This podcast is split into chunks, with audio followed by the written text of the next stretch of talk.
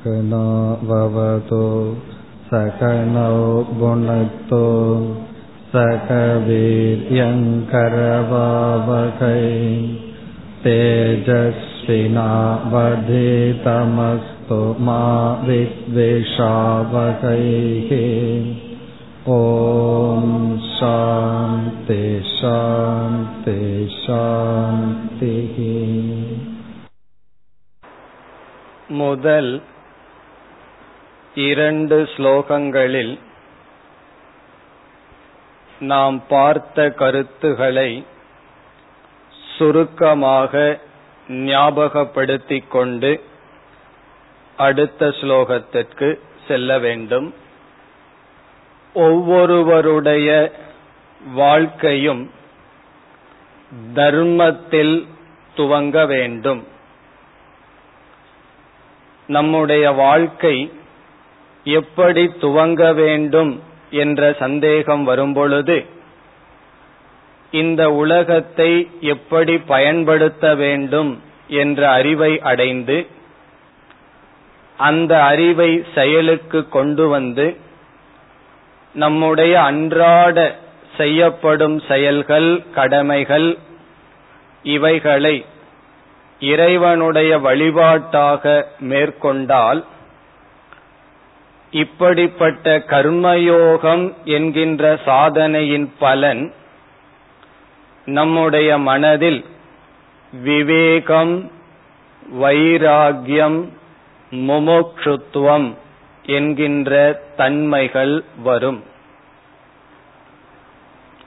விவேகம் என்றால் நிலையானது எது நிலையற்றது எது என்று பிரித்து பார்க்கும் அறிவு. வைராகியம் என்பது நிலையற்றதிலிருந்து நம்மை பிரித்து கொள்ளும் மனப்பக்குவம். முமுட்சுத்துவம் என்பது நிலையானதை நாடும் மனப்பக்குவம். அதற்கு பிறகு ஆசிரியர் ஒன்று கூறினார் யாருக்கு விவேகம் வைராகியம் முமுட்சுத்துவம் தீவிர தன்மையை அடைகிறதோ அவர்கள் இந்த அளவு பக்குவத்தை அடைந்ததற்கு பிறகு சற்று கடமைகளை துறக்க வேண்டும். கடமைகளை கொஞ்சம் கொஞ்சமாக பொறுப்புகளை துறந்து பிறகு மனக்கட்டுப்பாடு இந்திரிய கட்டுப்பாடு முதலிய மற்ற சில பண்புகளை வளர்க்க வேண்டும். இவ்விதம் வளர்த்ததற்கு பிறகு சத் வித்வான் உபசிருப்பியதாம் சரியான முறையான குருவை நாட வேண்டும். முறையான குரு இவர் என்று நமக்கு தெரியும் தெரிந்தால் அவ்வளவு தூரம் அறிவு சிஷ்யனுக்கு இருந்தால் அவன் குருவை நாட வேண்டிய அவசியமில்லை. அப்படி இருக்கையில் எப்படி சத் வித்வான் உபசிருப்பியதாம் என்று சொல்ல முடியும் என்றால் முறையான சரியான குருவை நாம் அடைய வேண்டுமென்றால் என்ன செய்ய வேண்டும் என்பது ஒரு கேள்வி. அதற்கு பதில் சொல்லப்படுகின்றது நீ எப்பொழுது சரியான சிஷ்யனாக மாறுகிறாயோ அப்பொழுது சரியான குருவை அடைவாய். அதற்கு உதாரணம் அர்ஜுனன் கிருஷ்ண பகவானிடம் சம்பந்தம் வைத்திருந்தான். ஆனால் கிருஷ்ணரிடம் குரு என்ற தன்மையை கண்டுபிடிக்காமல் இருந்தான்.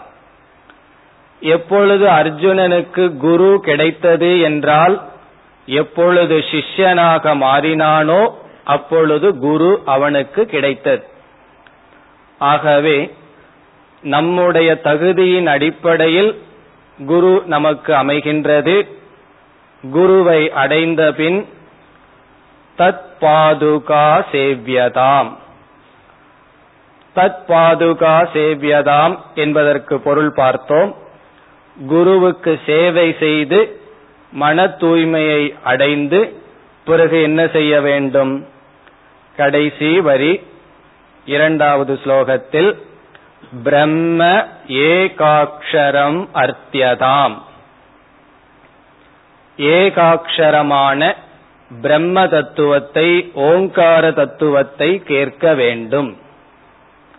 பிறகு அவர் என்ன செய்வார்? ஓங்கார தத்துவத்தை கேட்டால் வேதத்தினுடைய தலைபாகமான உபனிஷத்தை உபதேசிப்பார். அவர் உபதேசிக்கும் பொழுது நாம் என்ன செய்ய வேண்டும்? ஸ்ருதி சிரோ வாக்கியம் சமாகர்ணியதாம். ஸ்ருதி சிரக என்றால் உபனிஷத் உபனிஷத் வாக்கியங்களை நன்கு கேட்க வேண்டும். இதுவரை நேற்று பார்த்தோம். இப்பொழுது நாம் மூன்றாவது ஸ்லோகத்திற்கு செல்லலாம். வாக்கியார்த்தச்ச விசாரியதாம்.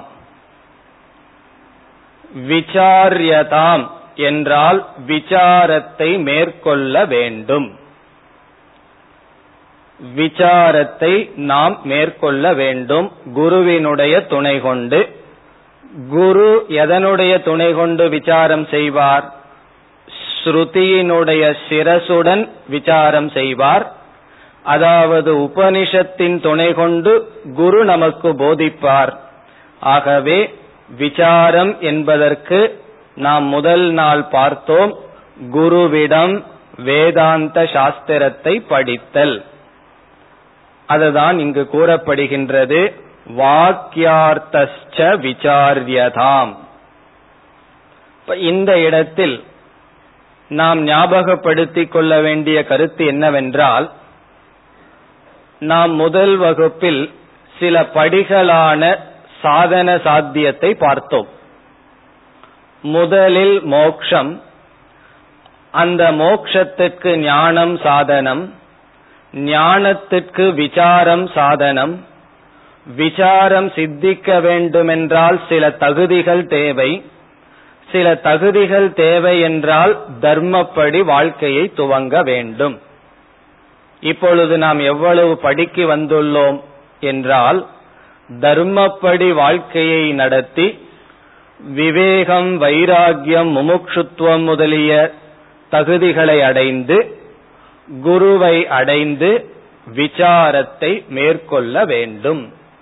இப்பொழுது நாம் வந்துள்ளபடி ஞானத்துக்கு சாதனமான விசாரத்தை மேற்கொள்ள வேண்டும்.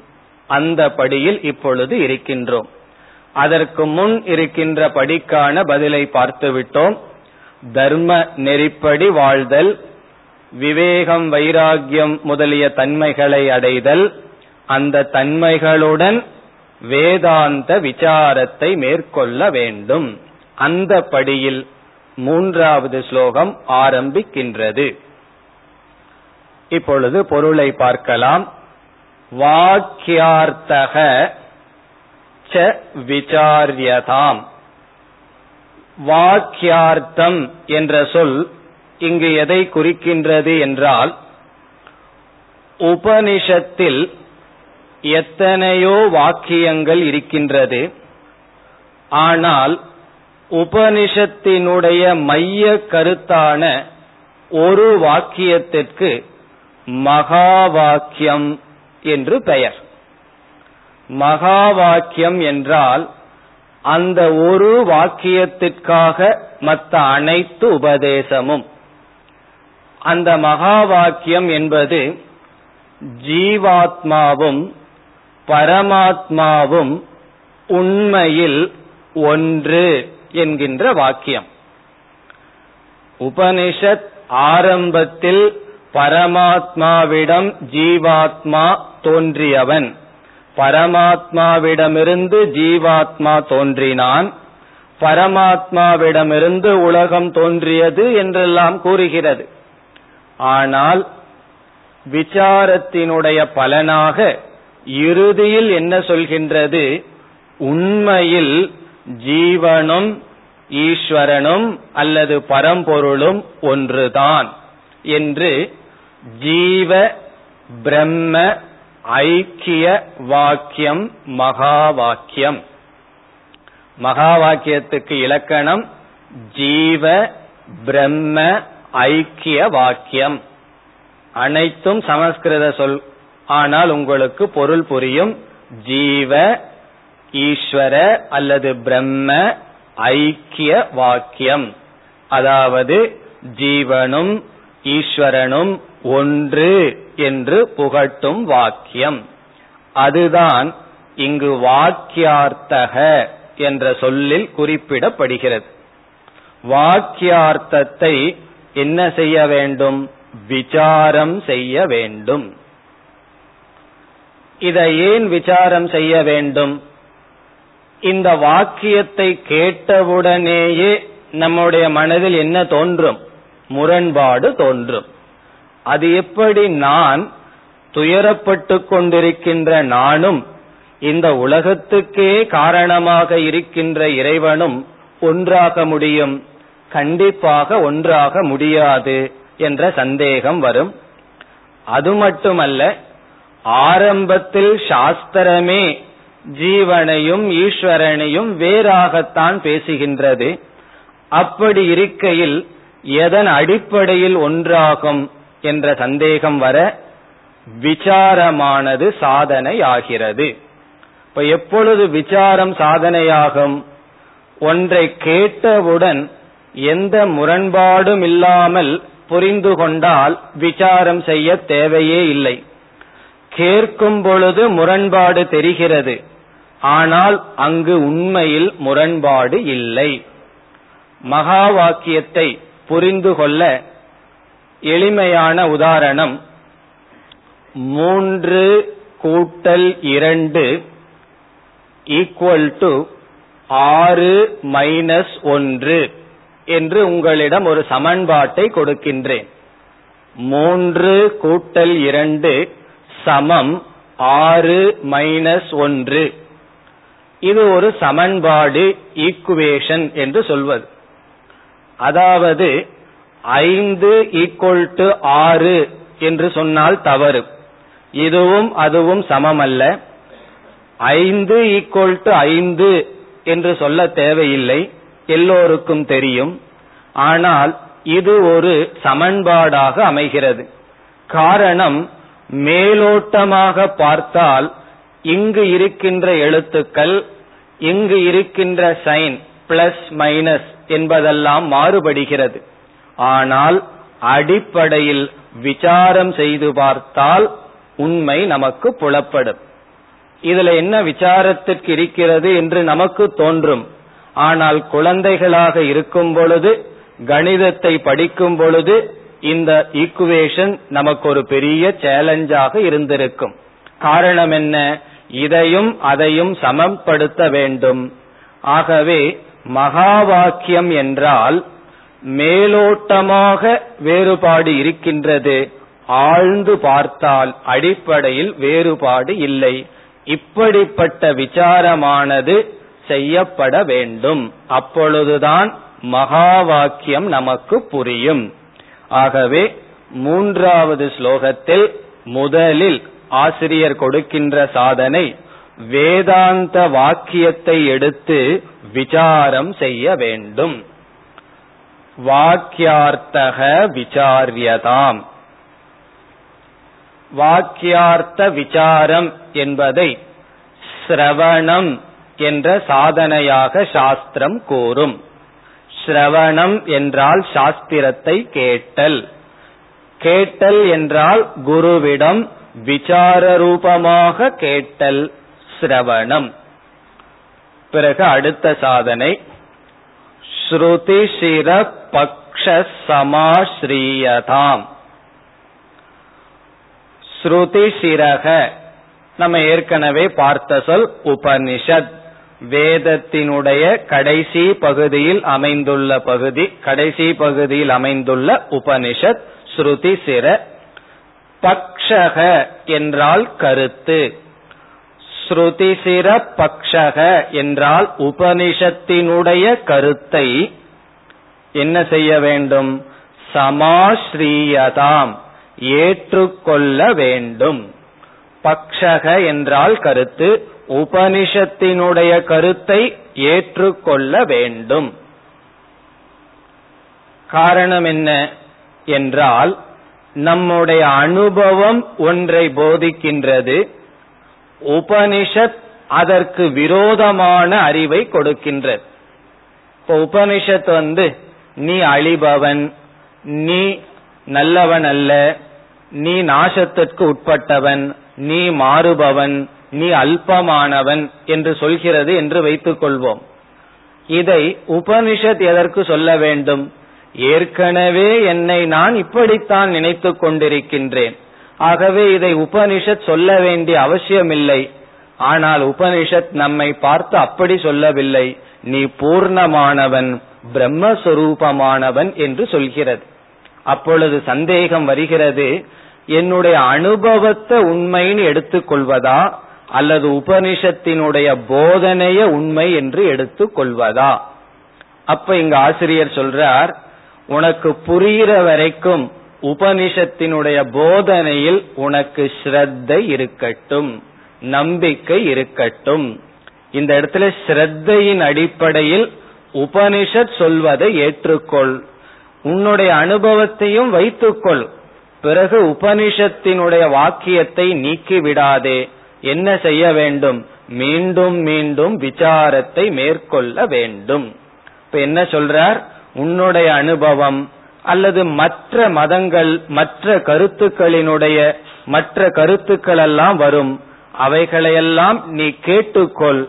ஆனால் நீ எதை சரணடைய வேண்டும் என்றால் உபனிஷத் கூறுகின்ற மகா வாக்கியத்தில் நீ உன்னை அர்ப்பணிக்க வேண்டும். பிறகு அடுத்த சாதனை துஸ்தர்காத் சுவிரம்யதாம். இங்கு என்ன சொல்றார்? விசாரம் என்ற சாதனையை செய்யும் பொழுது நாம் அறிவில் அதிகமாக ஈடுபாட்டை உடையவர்களாக இருப்போம். அறிவை அதிகமாக பயன்படுத்துவோம். அறிவை அதிகமாக பயன்படுத்தும் பொழுது நாம் தர்க்கத்தையும் பயன்படுத்த வேண்டியது இருக்கும். தர்க்கம் என்றால் லாஜிக் அதாவது அனுமானம் இன்ஃபரன்ஸ் என்றெல்லாம் கூறுவது. இப்ப உதாரணமாக நாம் இங்கு அமர்ந்திருக்கின்றோம் வெளியே ஒரு சப்தத்தை கேட்கின்றோம் அந்த சப்தத்திலிருந்து இப்பொழுது கார் செல்கின்றது என்று நாம் உறுதி செய்கின்றோம். அதை நாம் பார்க்கவில்லை. பிறகு எப்படி உறுதி செய்தோம் என்றால் தர்க்கத்தினுடைய துணை கொண்டு. இந்த சப்தமும் இந்த பொருளும் ஒரு இடத்தில் ஏற்கனவே பார்த்திருக்கின்றோம். இப்படி ஒரு சப்தம் வந்தால் அது இந்த பொருளிடம்தான் வந்திருக்க வேண்டும் என்ற யூகத்தின் அடிப்படையில் அந்த பொருளை பார்க்காமலேயே நாம் யூகித்து சிலதை சிலதை உணர்கின்றோம். இப்படி விதவிதமாக தர்க்கத்தை நாம் பயன்படுத்துகின்றோம். நம்மை அறியாமல் சில சமயங்களில் துஷ்டமான தர்க்கத்தை பயன்படுத்த ஆரம்பித்து விடுவோம். அதிகமாக தர்க்கத்தை பயன்படுத்தாமல் தவறான தர்க்கத்தை தியாகம் செய்ய வேண்டும் என்று கூறுகிறார். இத வந்து குதர்க்க புத்தி என்று சொல்வார்கள். எதை எடுத்தாலும் நான் பார்க்க வேண்டும் அப்பொழுதுதான் நம்புவேன் என்றெல்லாம் துஸ்தர்க்கம் என்றால் தவறான யுக்தியை கையாளக்கூடாது. பல சமயங்களில் புத்தி தான் நமக்கு துணையாக இருக்கிறது. ஆனால் சில சமயங்களில் புத்தியே நம்மை ஏமாற்றி விடும் புத்தியே நம்ம ஏமாற்றினா வேற யாருகிட்ட போறது? நம்ம கிட்ட இருக்கிறதே புத்தி தான் சில சமயம் புத்தியே நம்ம ஏமாற்றி விடும் அவ்விதம் புத்தியில் நீ ஏமாந்து விடாதே என்று எச்சரிக்கின்றார். துஸ்தர்காத் சுவிரம்யதாம். அப்படி என்றால் நான் தர்க்கம் லாஜிக் இவைகளை பயன்படுத்தவே கூடாதா? என்றால் ஸ்ருதியில் சொன்ன உபனிஷத்தில் சொன்ன கருத்துக்களை புரிந்து கொள்ள தர்க்கத்தை பயன்படுத்த வேண்டும். எங்க ஆசிரியர் வந்து அழகா பேலன்ஸ் பண்ணி கொண்டு போறார் சமப்படுத்தி கொண்டு போறார். தர்க்கத்திலேயே வீழ்ந்து விடாதே அதே சமயத்தில் தர்க்கமில்லாமல் சிந்தனை இல்லாமலும் இருந்து விடாதே. அது அடுத்த சாதனை.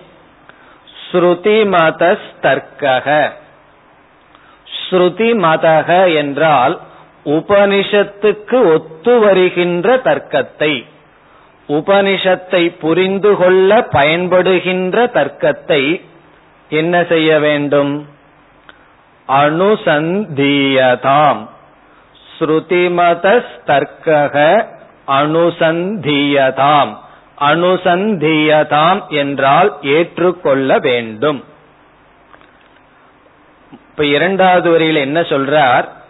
நீ வெறும் புத்திய மட்டும் பயன்படுத்தி உண்மையை அடைஞ்சு விட முடியாது. ஸ்ருதி உபனிஷத் சொன்ன ஒரு கருத்தை எடுத்துக்கொண்டு உபனிஷத் பயன்படுத்துகின்ற தர்க்கத்தையும் நீ எடுத்துக்கொண்டு உபனிஷத்தினுடைய கருத்தை புரிந்து கொள்ள தர்க்கத்தை பயன்படுத்த வேண்டும் என்று சொல்கின்றார். இப்பொழுது இந்த மூன்றாவது ஸ்லோகத்தில் முதல் இரண்டு வரியை மேலோட்டமாக பார்த்தால் அல்லது முதல் இரண்டு வரியின் சாரத்தை பார்த்தால் இரண்டு சாதனை இங்கு சொல்லி இருக்கின்றார். முதல் வரியில் வேதாந்த சிரவணம் சாஸ்திரத்தை கேட்டல் என்ற சாதனை சொல்லப்பட்டிருக்கிறது. இரண்டாவது வரியில் மனநம் என்ற சாதனை பேசப்பட்டிருக்கிறது. மனநம் என்றால் கேட்டதை சிந்தித்தல். கேட்டல் சிந்தித்தல் தெளிதல். அல்லது கேட்டல் சிந்தித்தல் தியானித்தல் என்று மூன்று படிகள் இருக்கின்றன. இந்த மூன்று படிகளில் முதல் வரியில் கேட்டல் என்ற சாதனையை பேசியிருக்கின்றார். அதாவது உபனிஷத் வாக்கியங்களை கேட்க வேண்டும். பிறகு கேட்டவுடன் நமக்கு முதலில் வருவது சந்தேகம். எனக்கு சந்தேகமே வரல அப்படின்னு சொன்ன என்ன அர்த்தம்? ஒருவர் வேதாந்தம் கேட்கிறார் எனக்கு ஒரு சந்தேகமும் வரல என்றால் இரண்டு அர்த்தம் இருக்கலாம். ஒரு அர்த்தம் நன்கு புரிந்திருக்கலாம் இனி ஒரு அர்த்தம் ஒன்றும் புரியாமல் இருக்கலாம். ஆனால் எல்லோருடைய மனதிலும் கேட்டவுடனே புரிந்து கொள்ளும் அளவு புத்தி கூர்மை இருக்காது.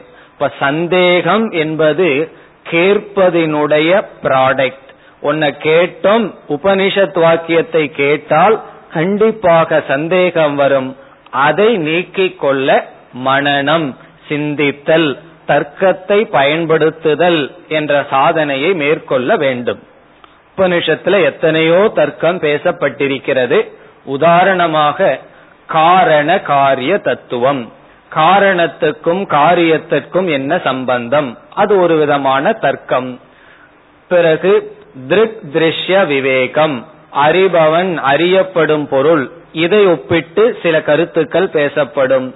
இவ்விதம் விதவிதமான தர்க்கங்கள் சாஸ்திரத்தில் பேசப்படும். இவைகளை பயன்படுத்தணும் அதே சமயத்துல தர்க்கத்தை பேசிக்கொண்டே இருந்து விடக்கூடாது ரொம்ப தர்க்கம் பேச ஆரம்பித்தாலும் என்ன ஆகும் புத்தியில வெறும் சப்தம்தான் இருக்குமே தவிர அர்த்தமானது உள்ளே செல்லாது. இந்த இரண்டு சாதனை தான் இரண்டு வரியில் பேசப்பட்டிருக்கிறது. இப்ப முதல் வரியில் வேதாந்தத்தை கேட்க வேண்டும். இதுல ஒரு சந்தேகம் வரலாம். நான் எவ்வளவு நாள் வேதாந்தத்தை கேட்கணும்? பலருக்கு வர்ற சந்தேகம். எவ்வளவு நாள் சிரவணம் பண்ணணும்? அதற்கு நம்முடைய பதில் நீ எவ்வளவு தூரம் சாப்பிடணும்னு கேட்டா என்ன பதில் சொல்லுவார்? எவ்வளவு தூரம் சாப்பிடுறது அல்லது நீ எவ்வளவு இட்லி சாப்பிடணும்னு கேட்டா அது ஆளுக்கு ஆள் மாறுபடும். எவ்வளவு இட்லி சாப்பிடணும்னா உனக்கு எவ்வளவு இட்லி சாப்பிட்டா வயிறு நம்புதோ அவ்வளவு இட்லி சாப்பிடணும். அதே போல எவ்வளவு காலம் கேட்டால் ஞானம் வருகிறதோ அவ்வளவு காலம் கேட்க வேண்டும். இப்ப எவ்வளவு நாள் மனநம் பண்ணணும்? எவ்வளவு நாட்கள் மனநம் செய்தால் சந்தேகம் நீங்குமோ? அவ்வளவு நாட்கள் மனநம் செய்ய வேண்டும். இப்பொழுது ஒரு சாதகன் மீண்டும் முதலிருந்து வரலாம். நான் வேண்டுமென்றே மீண்டும் மீண்டும் முதலிருந்து வந்து கொண்டு இருக்கின்றேன் காரணம் என்ன? இந்த படி இந்த ஐந்து நாட்களுக்குள்ள உங்களுக்கு மனப்பாடம் ஆக வேண்டும். என்னென்ன படி தர்மப்படி வாழ்தல். தர்மத்தினுடைய பலன் விவேகம் வைராகியம் முமுட்சுத்துவம் முதலியன. பிறகு இந்த பலனை அடைந்ததற்கு பிறகு பொறுப்புகளிலிருந்து சற்று விலகுதல். பிறகு மனதை அமைதிப்படுத்துதல் இந்திரிய கட்டுப்பாடு இவைகளை செய்தல். அதற்கு பிறகு நம்மை அறியாமல் குருவிடம் செல்வோம். குருவிடமிருந்து சாஸ்திரத்தை கேட்போம். சந்தேகம் வரும். சந்தேகத்தை நீக்குவோம். இவ்வளவு தூரம் ஒரு சாதகன் சாதனையுடன் வந்துள்ளான் என்றால் இப்பொழுது அந்த சாதகனுடைய மனதை நாம் பார்ப்போம். நம்ம ஒரு கற்பனை செய்துள்ளோம். ஒரு சாதகன் படிப்படியாக இவ்வளவு தூரம் வந்துள்ளான். அவனுடைய மனதில் இப்ப என்ன இருக்கும்? என்றால் அவனுடைய மனதில் மகா வாக்கியத்தினுடைய அர்த்தம் இருக்கும். அந்த அர்த்தம் எப்படி இருக்கும்னா சந்தேகம் இல்லாமல் இருக்கும். மகா வாக்கியத்தினுடைய அர்த்தம் என்ன? விதவிதமான கோணத்துல சொல்லலாம். நம்ம புரிஞ்சுக்கிற கோணத்துல இப்பொழுது பார்க்கலாம். மகா வாக்கியத்தினுடைய இறுதி அர்த்தம் நான் நிறைவானவன். நான் பூர்ணமானவன். இறைவனிடமிருந்து வேறுபட்டவன் அல்ல. எனக்கு எந்த குறையும் இல்லை. நான் நிறைவடைந்தவன் என்ற அறிவு இருக்கும். எப்படி இருக்கும்? சந்தேகமில்லாமல் இருக்கும். எப்பொழுது? இதுவரை நாம் பார்த்த சாதனைகளை செய்து வந்தவர்களுக்கு. இதுவரை நாம் பார்த்த சாதனைகளை கேட்டவர்களுக்கு அல்ல. இதுவரை பார்த்த சாதனைகள் வழியாக சென்றவர்களுக்கு இவ்வளவு சாதனையை கேட்டுட்டனே எனக்கு இது இல்லையேன்னு சொல்லக்கூடாது. இவ்வளவு சாதனையை கேட்டு பிறகு அந்த சாதனை வழியாக பயணம் செய்தவர்களுக்கு தெளிவான அறிவு இருக்கும். இப்ப இதோட முடிஞ்சது தானே எனக்கு மேல என்ன சாதனை இருக்கும்னு கேட்க தோன்றும். ஆனால் அடுத்த ஒரு சாதனையை ஆசிரியர் கூறுகின்றார். அது என்ன சாதனை? மூன்றாவது வரி. பிரம்ம அஸ்மி இது விபாவியதாம். பிரம்ம அஸ்மி. பிரம்ம என்றால் பரம்பொருள். நான் என்ற வார்த்தையை சேர்த்திக் கொள்ள வேண்டும். அகம் பிரம்ம அஸ்மி. நான் பிரம்மனாக இருக்கின்றேன். பிரம்மன் என்றால் நிறைவானவனாக. முழுமை அடைந்தவனாக நான் இருக்கின்றேன். எனக்கு எந்த குறையும் இல்லை. பிரம்ம அஸ்மி இதி. இது என்றால் என்று விபாவியதாம். விபாவியதாம் என்றால் தியானிக்க வேண்டும். மீண்டும் மீண்டும் சிந்திக்க வேண்டும். மீண்டும் மீண்டும் மனதிற்குள் கொண்டு வந்து பார்க்க வேண்டும். நான் பூர்ணமானவன் என்ற அறிவில் தியானம் செய்ய வேண்டும். இந்த சாதனைக்கு நிதித்தியாசனம் என்று பெயர். நிதித்தியாசனம் என்றால் கேட்ட அறிவை நிலைப்படுத்திக் கொள்வதற்காக செய்கின்ற தியானம். தியானம் பல வகைப்படும். அதுல கடைசி தியானம் ஞானத்தை தியானித்தல். பண்புகளை தியானித்தல் ஒரு விதமான தியானம். மகா வாக்கியத்தினால் கிடைத்த ஞானத்தை தியானித்தல் அது ஒரு விதமான தியானம். அது இங்கு பேசப்படுகின்றது. பிரம்ம அஸ்மி இதி. நான் பிரம்மனாக இருக்கின்றேன் என்று என்ன செய்ய வேண்டும்? விபாவியதாம். மீண்டும் மீண்டும் தியானிக்க வேண்டும். பிறகு அடுத்த சாதனை. அகரகர் கர்வ பரித்தியஜதாம் அகரகர் என்றால் ஒவ்வொரு நாளும். அகரகர். அகக என்றால் டே. அகரகக என்றால் ஒவ்வொரு நாளும். என்ன செய்ய வேண்டும்? கர்வக. கர்வத்தை அகங்காரத்தை அகந்தையை என்ன செய்ய வேண்டும்? பரித்தியஜ்யதாம். நீக்க வேண்டும். ஒவ்வொரு நாளும் அகங்காரத்தை அகந்தையை நான் என்ற புத்தியை நீக்க வேண்டும். இந்த இடத்துல நமக்கு ஒரு விசாரம் இப்பொழுது தேவைப்படுகின்றது. விசாரத்திற்கு பிறகு நாம் இனி தொடரலாம். அதாவது வேதாந்த சிரவணத்தை நாம் செய்கின்றோம். அப்படி செய்கின்ற வேளையில் நமக்கு சாஸ்திர அறிவானது வந்து விடும். முதல்ல எல்லாம் சமஸ்கிருத சொற்கள் அல்லது வேதாந்த என்னதான் உபதேசிக்குதுன்னு நமக்கு தெரியாது. ஆனா வேதாந்தம் படிக்க படிக்க நமக்கு அந்த வேதாந்தத்தினுடைய அறிவானது வந்து விடும். பல உபனிஷத் படித்திருப்போம் பகவத்கீதை முதலிய நல்ல நல்ல நூல்கள் எல்லாம் படித்து வைத்திருப்போம். அப்பொழுது நம்முடைய மனதில் ஞானம் வர வேண்டும். ஞானத்துடன் சில சமயங்களில் சைடு எஃபெக்ட் என்று நாம் கூறுவோம். ஞானத்துடன் சேர்ந்து தேவையற்றதும் வந்துவிடும். அது என்ன என்றால் இங்கு ஆசிரியர் கர்வக அப்படின்னு சொல்றார். அதாவது நெல் விளைய வேண்டும் என்று நெல்லைத்தான் நாம் நட்டுகின்றோம். ஆனால் அதனுடன் சேர்ந்து முயற்சி இல்லாமல் என்ன வருகின்றது? தேவையற்ற முட்கள் வருகின்றது. ஒவ்வொரு நல்ல பயிர்களுடன் சேர்ந்து வருகின்றது. அதே போல நாம் நல்லதை ஒன்றை பின்பற்றினால் நம்மை அறியாமல் ஒவ்வொரு நல்லதுடனும் தீய பண்பு அதன் பின்னால் கண்டிப்பாக முயற்சி இல்லாமல் வரும். நல்லதுக்குத்தான் முயற்சி பண்ணணும். தீயதற்கும் வீழ்வதற்கும் முயற்சியே செய்ய வேண்டாம். பேசாம இருந்தாவே நாம சீக்கிரமா எவ்வளவு சுலபமாக தீய பண்புக்குள் சென்று விடலாம். என்னைக்குமே நல்லதற்கு தான் முயற்சி செய்து ஆக வேண்டும். இப்போ ஒருவனுக்கு பணம் வந்து விட்டது பணத்தினால் அவனுக்கு கர்வம் வரலாம். ஒருவனுக்கு பதவி வந்து விட்டது பதவியினால் கர்வம் வரலாம். ஒருவன் இளமையாக இருக்கின்றான் அந்த இளமையினால் கர்வம் வரலாம். ஆனால் இந்த கர்வங்களெல்லாம் சென்றுவிட ஒரு வாய்ப்பு இருக்கிறது.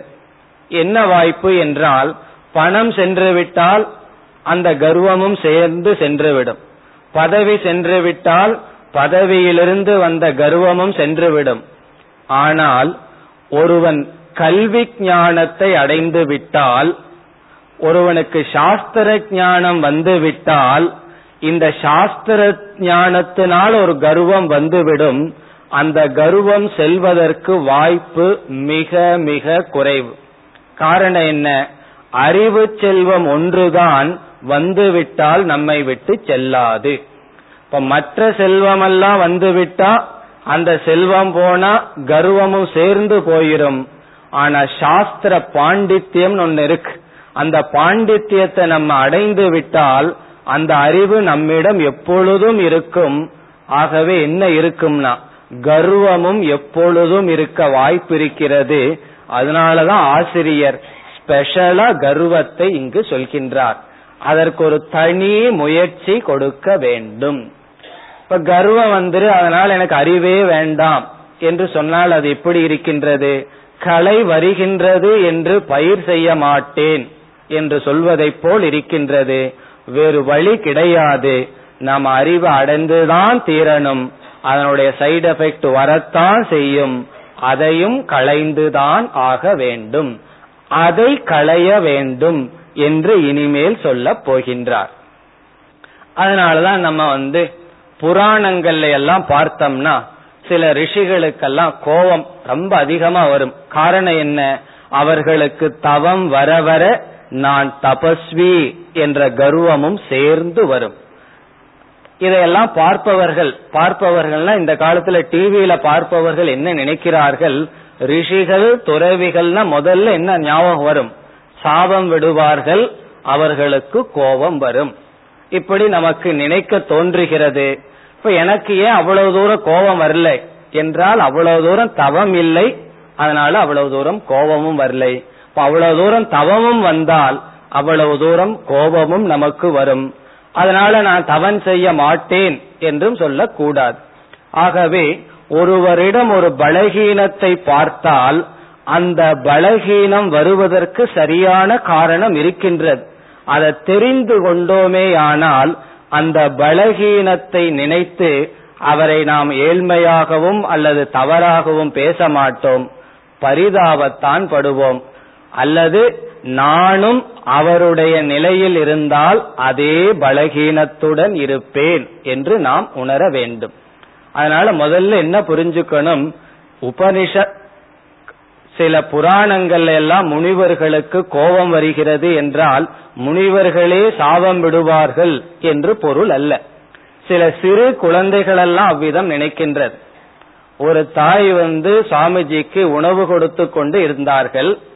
ஒரு நாள் ஒரு ஏழு வயது குழந்தைக்கு அந்த தாய் கூறினார் இன்று சாமிஜிக்கு ஒரு அரை மணி நேரம் லேட்டா தான் சாப்பாடு கொடுக்க முடியும் என்று ஏதோ ஒரு குடும்ப சூழ்நிலையில் சொன்னார்.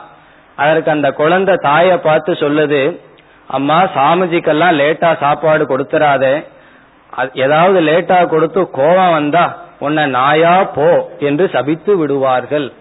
ஏழு வயசு குழந்தை சொல்லுது உன்னை நாயா போன்னு சபித்து விடுவார்கள். அதனால சரியான நேரத்துல கொண்டு போய் கொடுன்னு சொல்கின்றது. இப்ப நம்ம மனசுல என்ன பதிந்திருக்கின்றது?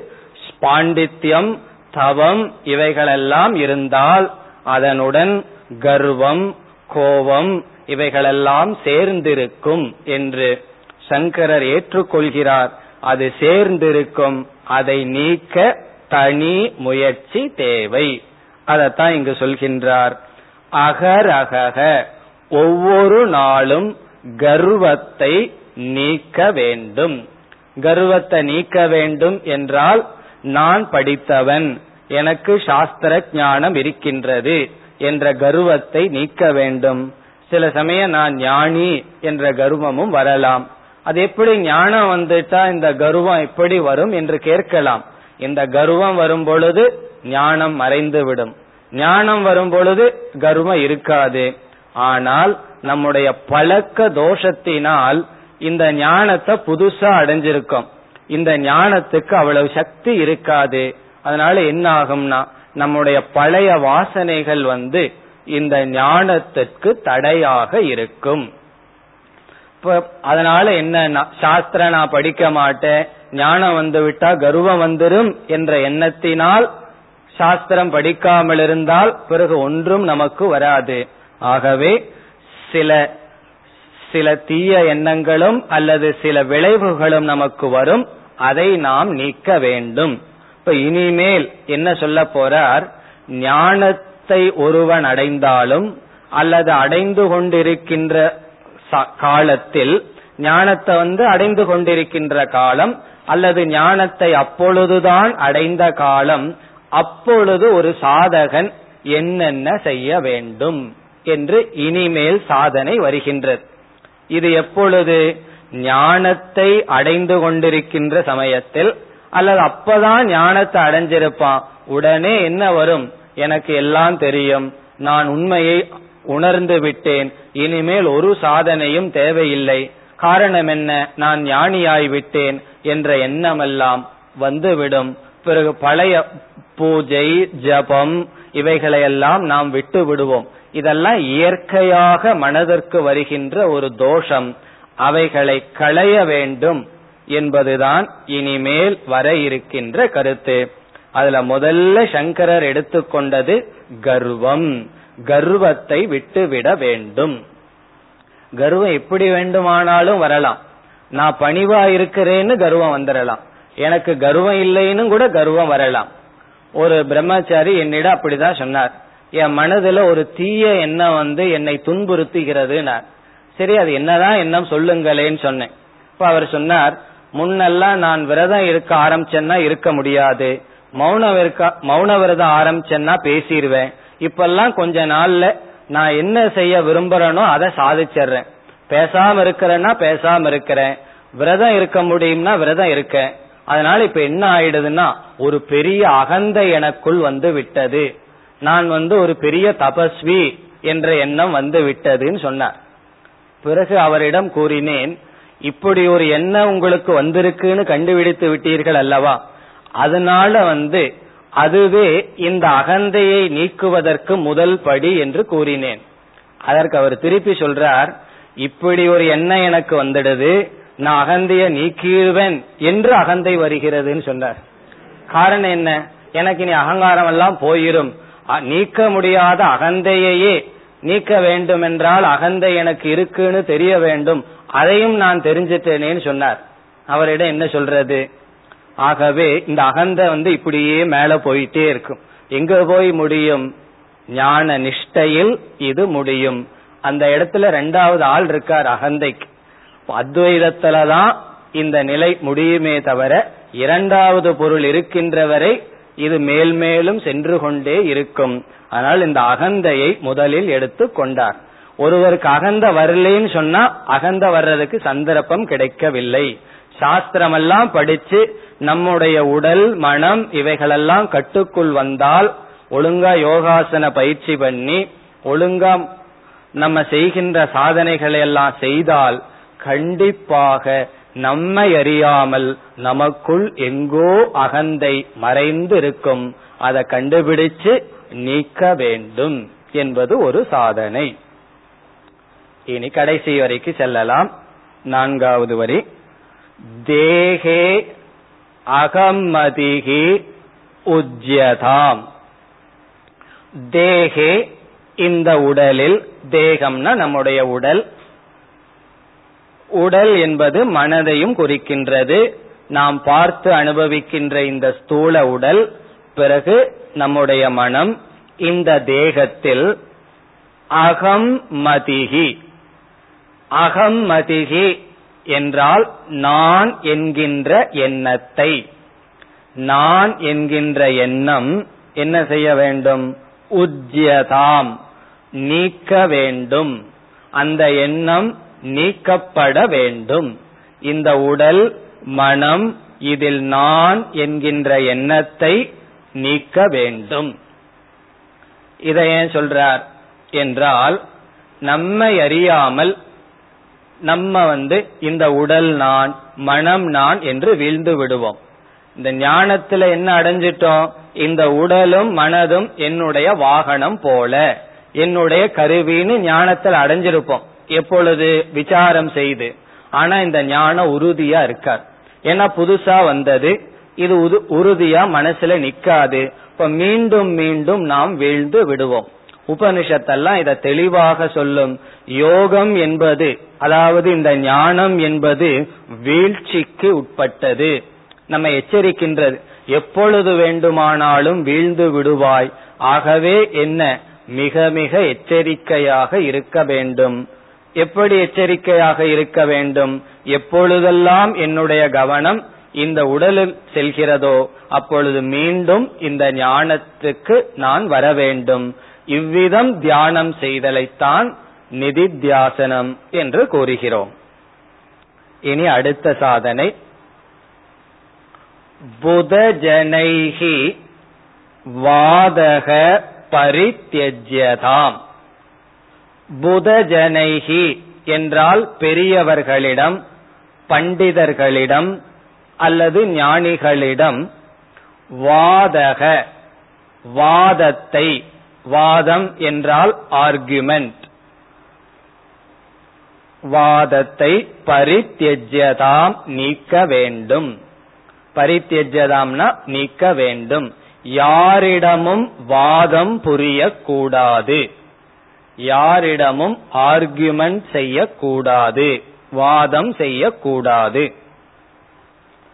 இதெல்லாம் ஏன் சொல்றாருன்னு எப்ப நமக்கு புரியும்னா ஞானம் வந்ததற்கு பிறகு நமக்கு புதுசா ஒரு அறிவு கிடைச்சிருக்கும். இந்த அறிவுல கொஞ்சம் பலனையும் அடைஞ்சிருப்போம். நம்ம சுற்றி இருப்பவர்களுக்கெல்லாம் இந்த அறிவு இருக்காது அதனால கஷ்டப்பட்டுட்டு இருப்பார்கள். உடனே நம்முடைய டெண்டன்சி எப்படி இருக்கும்னா நான் என்னெல்லாம் தெரிஞ்சிட்டனோ அதை நம்ம சுற்றி இருப்பவர்கள் அனைவரும் தெரிஞ்சுக்கணும்னு சொல்ல போவோம். அவர் கேட்பாரா? அவர் திருப்பி இல்லைன்னு சொல்லுவார். உடனே என்ன செய்ய ஆரம்பிச்சிருவோம்? வாதம் புரிய ஆரம்பித்து விடுவோம். வாதம் புரிஞ்சு நான் சொல்றது சரி என்று நிலைப்படுத்த ஆரம்பிப்போம். அதை செய்ய வேண்டாம் என்று சொல்கின்றார். காரணம் என்ன? இந்த உண்மை வந்து வாதத்துல புரிய வைக்கிறது அல்ல ஒருவன் வந்து குரு கிட்ட அழுது ஏங்கி நிக்க வேண்டும். எனக்கு சொல்லுங்கள்னு சொல்லி சொன்னா அப்போ குரு சொல்லி புரிஞ்சுக்கிற விஷயமே தவிர ஒருத்தன் ஏற்கனவே ஒரு கருத்து இதுதான்னு நினைச்சிட்டு இருக்கிறவனிடம் போய் வாதம் பண்ணி இதை நம்ம புரிய வைக்க முடியாது. இப்ப வாதம் பண்ணுனா என்ன வரும்னா argument produce heat not light என்று சொல்வார்கள். வாதம் பண்ண ஹீட்டு தான் வருமே தவிர லைட் வராது. லைட்னா அறிவானது வராது. கடைசியில் என்ன வரும்னா சங்கடம் தான் வரும். இப்ப வேதாந்தம் அல்லது ஏதாவது நல்ல கருத்துக்கள் நமக்கு தெரிஞ்சா அது நம்ம அளவுல இருக்கட்டும். மற்றவர்களுக்கு கூறக்கூடாது என்று சொல்லவில்லை. வாதத்தின் மூலமாக கூறக்கூடாது. கேட்டா சொல்லணும். கேட்காவிட்டால் ஊமையை போல் இருக்க வேண்டும். காரணம் என்னன்னு சொன்னா நமக்கு இந்த கருத்து புரியறதுக்கு எவ்வளவு பாடுபட்டிருப்போம். எவ்வளவு கஷ்டம் நாம் பட்டிருந்தா இந்த கருத்து புரிந்திருக்கும். அதே கஷ்டம் அதே தவத்தை இனியொருவர் பட்டாதான் அந்த கருத்து அவருக்கு புரியும். அவர் என்னுடைய வீட்டில் மிக அருகிய உறவினராச்சே நண்பராச்சே தாயாச்சே தந்தையாச்சே கணவனாச்சே மனைவியாச்சேன்னு சொன்னா அது எப்படி வேண்டுமானாலும் இருக்கலாம். யாருக்கும் எதையையும் புரிய வைக்க முடியாது. அதை நாம் புரிந்து கொள்ள வேண்டும். சில சமயங்கள்ல இதெல்லாம் நம்ம பேசி பேசி தான் புரிந்து கொள்ள வேண்டும். ஒருவர் என்னிடம் வந்து ஒன்று ஒரு சஜஷன் கேட்டார். இதை செய்யலாமா? அவர் கேட்டது என்னுடைய மனைவியினுடைய தந்தை என்னை ஒரு இடத்தில் அவமதித்து விட்டார். அதனால் அவரிடம் நான் போய் நீங்க செஞ்சது தப்புதான்னு நான் வாதம் புரிய போகிறேன். நான் அவருக்கு புரிய வைக்க போகிறேன். நீங்கள் செய்தது தவறு. நான் அப்படி செல்லலாமா? என்று என்னிடம் கேட்டார். பிறகு நான் அவரிடம் கூறினேன் நீங்கள்லாம் அவருக்கு புரிய வைக்க முடியாது. அவருக்கு ரொம்ப வயதாகிவிட்டது. பரவாயில்லை மன்னித்து விடுங்கள்னு சொல்லி பார்த்தேன். பிறகு அவர் வந்து இல்ல நான் போய் அவர்கிட்ட நான் புரிய வைப்பேன் புரிய வைப்பேன்னு சொன்னார். அதற்கு பிறகுதான் எனக்கு ஒரு கருத்து புரிந்தது. என்ன கருத்து? அவருக்கு புரிய வைக்க முடியாது என்ற கருத்தை இவருக்கு நான் புரிய வைக்க முடியாது. என்பது அதற்கு அப்புறம் புரிஞ்சது. நான் அவர்கிட்ட ஆர்குமெண்ட் பண்ண போறேன்னு எங்கிட்ட ஆர்குமெண்ட் பண்ணிட்டு இருக்கார். ரெண்டு மூணு ஆர்குமெண்ட்டுக்கு அப்புறம் தான் நமக்கே புத்தி வருகின்றது. பிறகு என்ன செய்து விட்டேன்? செல்லுங்கள் ஆர்குமெண்ட் பண்ணுங்கள் அதனுடைய விளைவையும் அனுபவித்து வாருங்கள். ஆகவே ஒரு பெரிய உண்மை என்னவென்றால் யாரும் யாருக்கும் எதையும் புரிய வைக்க முடியாது. முயற்சி செய்தால் வெற்றிகரமாக தோல்வியை அடைவோம். இதுல வந்து சந்தேகமே கிடையாது. நான் தோல்வி கண்டுள்ளேன். நீங்களும் முயற்சி செய்து பாருங்கள். பிறகு யாருக்கு புரியும்னா யார் ஏங்கி இருக்கிறார்களோ அறிவுக்காக ஏங்கி இருப்பவர்களுக்குத்தான் அறிவு செல்லுமே தவிர வாதத்தினாலோ அல்லது தர்க்கம் பேசுறது அல்லது லாஜிக் எதனாலும் புரிய வைக்க முடியாது. அதை இங்கு சங்கரர் கூறுகிறார். இதெல்லாம் ஏன் சொல்றாருன்னா நமக்கு அறிவே இல்லைன்னு சொன்னா இனி ஒருத்தருக்கு போய் புரிய வைக்க முயற்சி பண்ண மாட்டோம். கொஞ்சம் கொஞ்சம் அறிவு வர வர வர சுற்றி இருப்பவர்களுக்கு நாம் புரிய வைக்க முயற்சி செய்வோம். நமக்கு அறிவு அதிகமாக வந்துள்ளது அல்லது நம்முடைய அறிவில் தெளிவிருக்கிறது என்பதற்கு அடையாளம் என்னவென்றால் அறிவு வர வர நம்முடைய பேச்சு குறைதல். பேச்சு அதிகமாகுதுன்னு சொன்னா நம்ம அறிவுல ஏதோ ஒரு தவறு இருக்கிறது. காரணம் என்ன? முன்ன வந்து எத்தனையோ சப்ஜெக்ட் எனக்கு இருந்தது. இப்ப வந்து ஆன்மீகம்ங்கிற ஒரு சப்ஜெக்ட் எனக்கு எக்ஸ்ட்ரா கிடைச்சதுக்கு பேசுறதுக்கு. அந்த ஒரு பலகீனம் நமக்கு வரும். அது வரக்கூடாது என்பதுதான் இந்த சாதனை. புதஜனைகி வாத பரித்தியஜதாம் இதோடு இந்த ஸ்லோகம் முடிவடைகிறது. இனி அடுத்த ஸ்லோகத்திற்கு செல்லலாம். இங்கும் ஆசிரியர் சில நிபந்தனைகளை கொடுக்கிறார். எப்படி நம்முடைய வாழ்க்கை அமைய வேண்டும்? இதெல்லாம் எப்போ? ஞான ஞான காலத்தில் அல்லது ஞானத்தை அடைந்தவுடன் அல்லது ஞானத்திற்கு சற்று முன். எந்த நிலையில் வேண்டுமானாலும் எடுத்துக் கொள்ளலாம். நாம் ஞான காலத்தில் அல்லது ஞானத்தை அடைந்தவுடன் ஞான நிஷ்டை அடைவதற்காக சில சாதனைகளை சொல்றார். காரணம் என்னவென்றால் ஒரு பெரிய பலகீனம் பலர் ஞானத்திற்கு முன்னாடி சில ஒழுக்கங்களை பின்பற்றி வருவார்கள். ஞானம் அடைந்தவுடன் இந்த ஞானமே என்ன சொல்கிறது என்றால் நான் எந்த சாதன சாதனை சாதன சாத்தியத்திற்கு கட்டுப்பட்டவன் அல்ல. நான் பூர்ணமானவன். எனக்கு எதோடும் சம்பந்தம் இல்லை நான் அசங்க சொரூபமானவன். இதெல்லாம் ஞானம் நமக்கு புகட்டுகிறது. இத கேட்ட உடனேயே இந்த ஞானத்துல நிஷ்டையடைவதற்கு முன் நாம் என்ன செய்து விடுவோம்? சில நல்ல பண்புகளை பின்பற்றி வந்த பண்புகளை விட்டு விடுவோம். காரணம் என்ன? நான் தான் அடைய வேண்டியதை அடைஞ்சிட்டனே. குருவையும் அடைஞ்சாச்சு. வேதாந்த ஞானமும் எனக்கு கிடைக்கிறது. நல்லா சொல்ல தெரிகின்றது. பிறகு நான் ஏன் இதை பின்பற்ற வேண்டும் என்று நம்மை அறியாமல் அனாதரம் என்று சொல்வார்கள். அனாதரம்னா கேர்லெஸ் நம்ம அறியாம கேர்லெஸ் ஆயிருவோம். எதுல? இதற்கு முன் ஞானத்திற்காக என்னென்ன ஒழுக்கத்தை பின்பற்றணுமோ அந்த ஒழுக்கத்தில் சற்று நமக்கு கவனக்குறைவு அல்லது முக்கியமில்லாத தன்மை வந்துவிடும். பிறகு என்ன செய்யணும்? ஞானத்தை அடையிறதுக்கு நான் என்னென்ன தவம் செய்தேனோ அதே தவத்தை சற்று அதிகமாக தொடர்ந்தால்தான் ஞான நிஷ்டை அடைய முடியும்.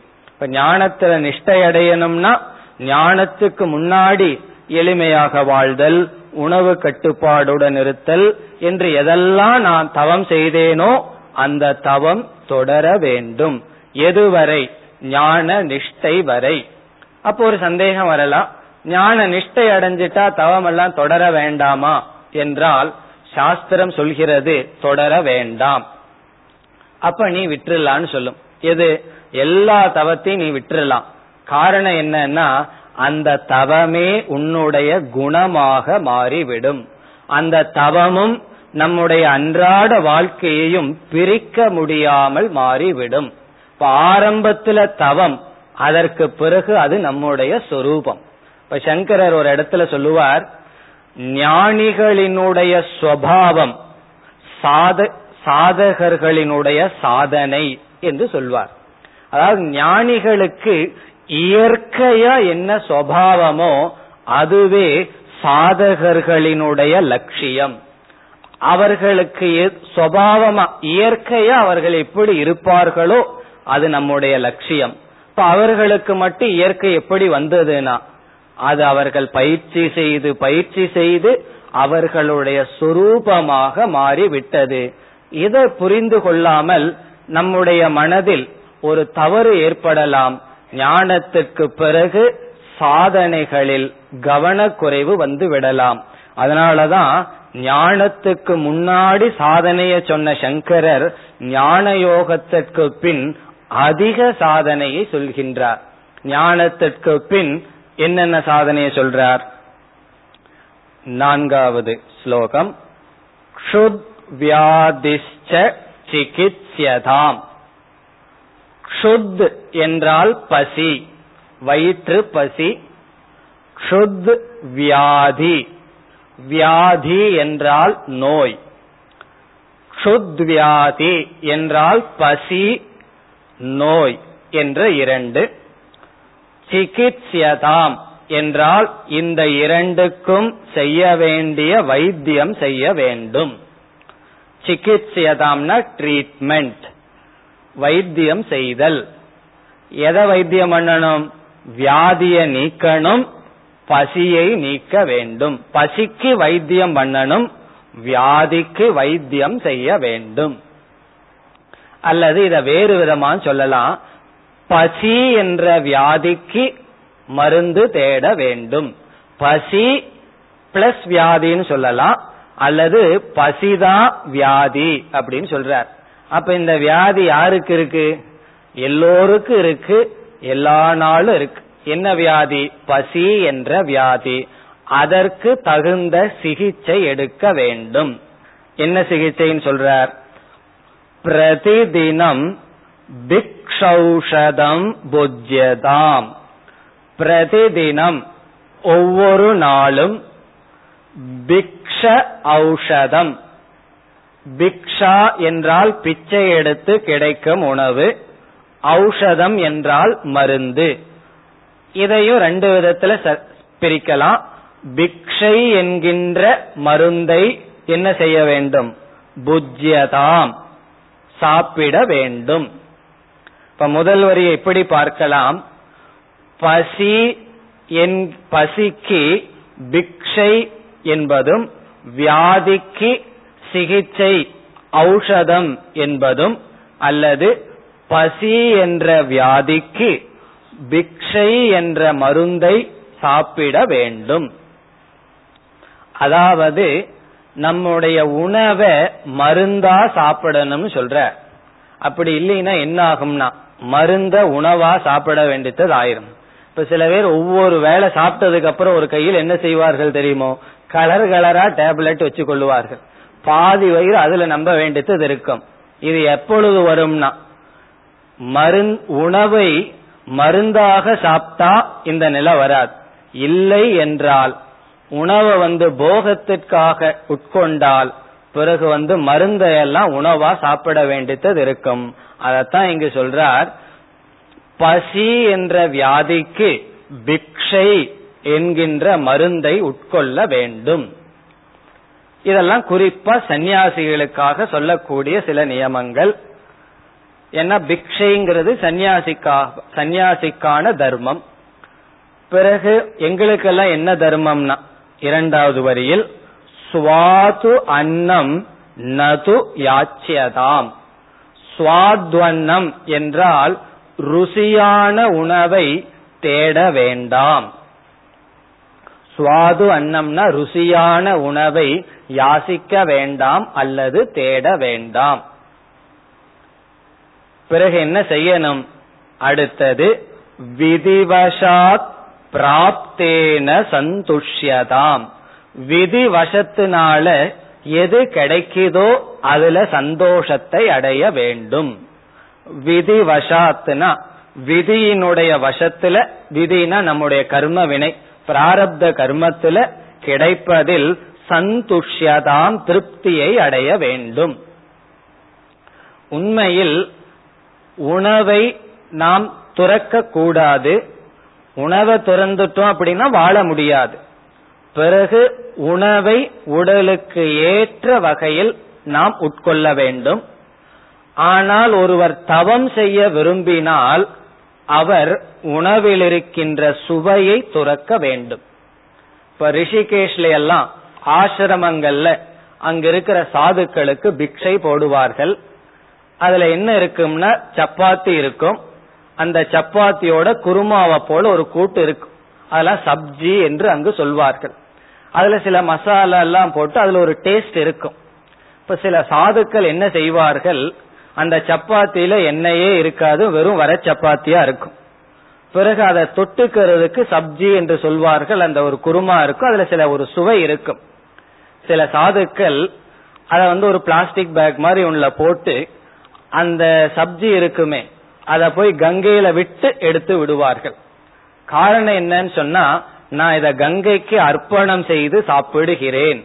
அதனுடைய பொருள் அதில் இருக்கின்ற சுவையை கங்கைக்கு விட்டு விடுகின்றேன். வெறும் அதில் இருக்கிற வெஜிடபிளும் அதில் வெறும் சப்பாத்தியை மட்டும் சாப்பிடுறேன். ஏன்னா வெஜிடபிள் சாப்பிட்டா தான் உடலுக்கு ஆரோக்கியம். ஆனா அதில் என்ன செய்து வைத்துள்ளார்கள்? நாக்குக்கு சுவையா வேற அதுல கலந்திருக்கின்றது. அப்ப சில சாதுக்கள் என்ன செய்வார்கள்? சுவையை துறந்து உணவை மட்டும் உட்கொள்வார்கள். ஆனால் அது மிக மிக கடினம். சுவையை துறந்து சாப்பிடுறது கடினம். அதனால எப்படி ஆரம்பிக்கணும்னா விரதத்துல ஆரம்பிக்கணும். சாப்பிடாம இருக்கிறது ஈஸி அதிகமா சாப்பிடுறது அதை விட ஈஸி அளவா சாப்பிடுறது மிக மிக கடினம். இதெல்லாம் கொஞ்சம் கொஞ்சம் கொஞ்சமா பயிற்சி செய்தால் தான் அடைய முடியும். இதெல்லாம் தொடர வேண்டும் என்று சொல்கின்றார். மேலும் நாளை தொடரலாம். ஓம் போர் நமத போர் நமிதம் போர் போர் நமுதச்சதேம் பூர்ணய பூர்ணமாதாய பூர்ணமேவாவசிஷ்யதேம். ஓம் சாந்தி சாந்தி சாந்தி